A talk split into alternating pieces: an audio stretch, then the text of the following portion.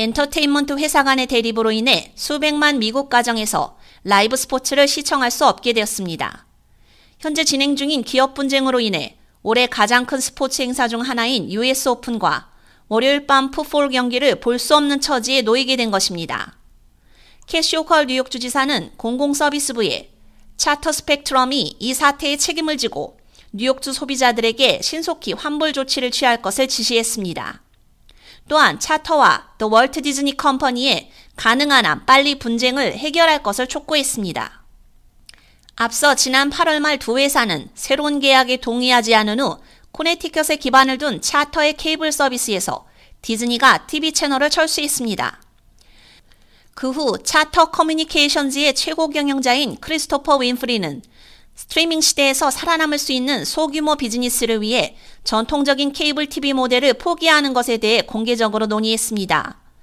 이 같은 교착 상태로 인해 케이블 서비스를 이용하는 백오십만 뉴욕 주민을 포함해 전국적으로 약 천오백만 미국 가정에서 스포츠 네트워크 이에스피엔을 포함한 디즈니 채널을 시청할 수 없게 된 것입니다. 호컬 주지사는 팔일 차터에 이에 대한 책임을 묻고 디즈니와 진행 중인 케이블 분쟁 속에서 서비스 중단을 경험한 뉴욕 소비자들에게 환불을 제공하도록 공공서비스부에 지시했습니다.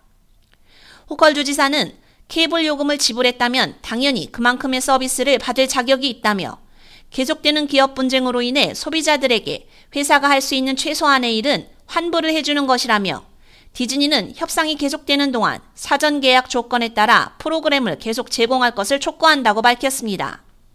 또한 디즈니와 차터는 경제성과 소비자 선택을 보장하기 위해 선의로 협상을 계속해야 한다며 우리 행정부는 모든 뉴요커를 위한 소비자 보호에 전념하고 있다고 덧붙였습니다. 공공서비스부에 대한 호컬 주지사의 이 같은 지시는 케이블 서비스 중단으로 인한 혼란을 줄이고 모든 고객이 환불을 받을 수 있도록 하기 위한 것입니다. K-라디오 유지연입니다.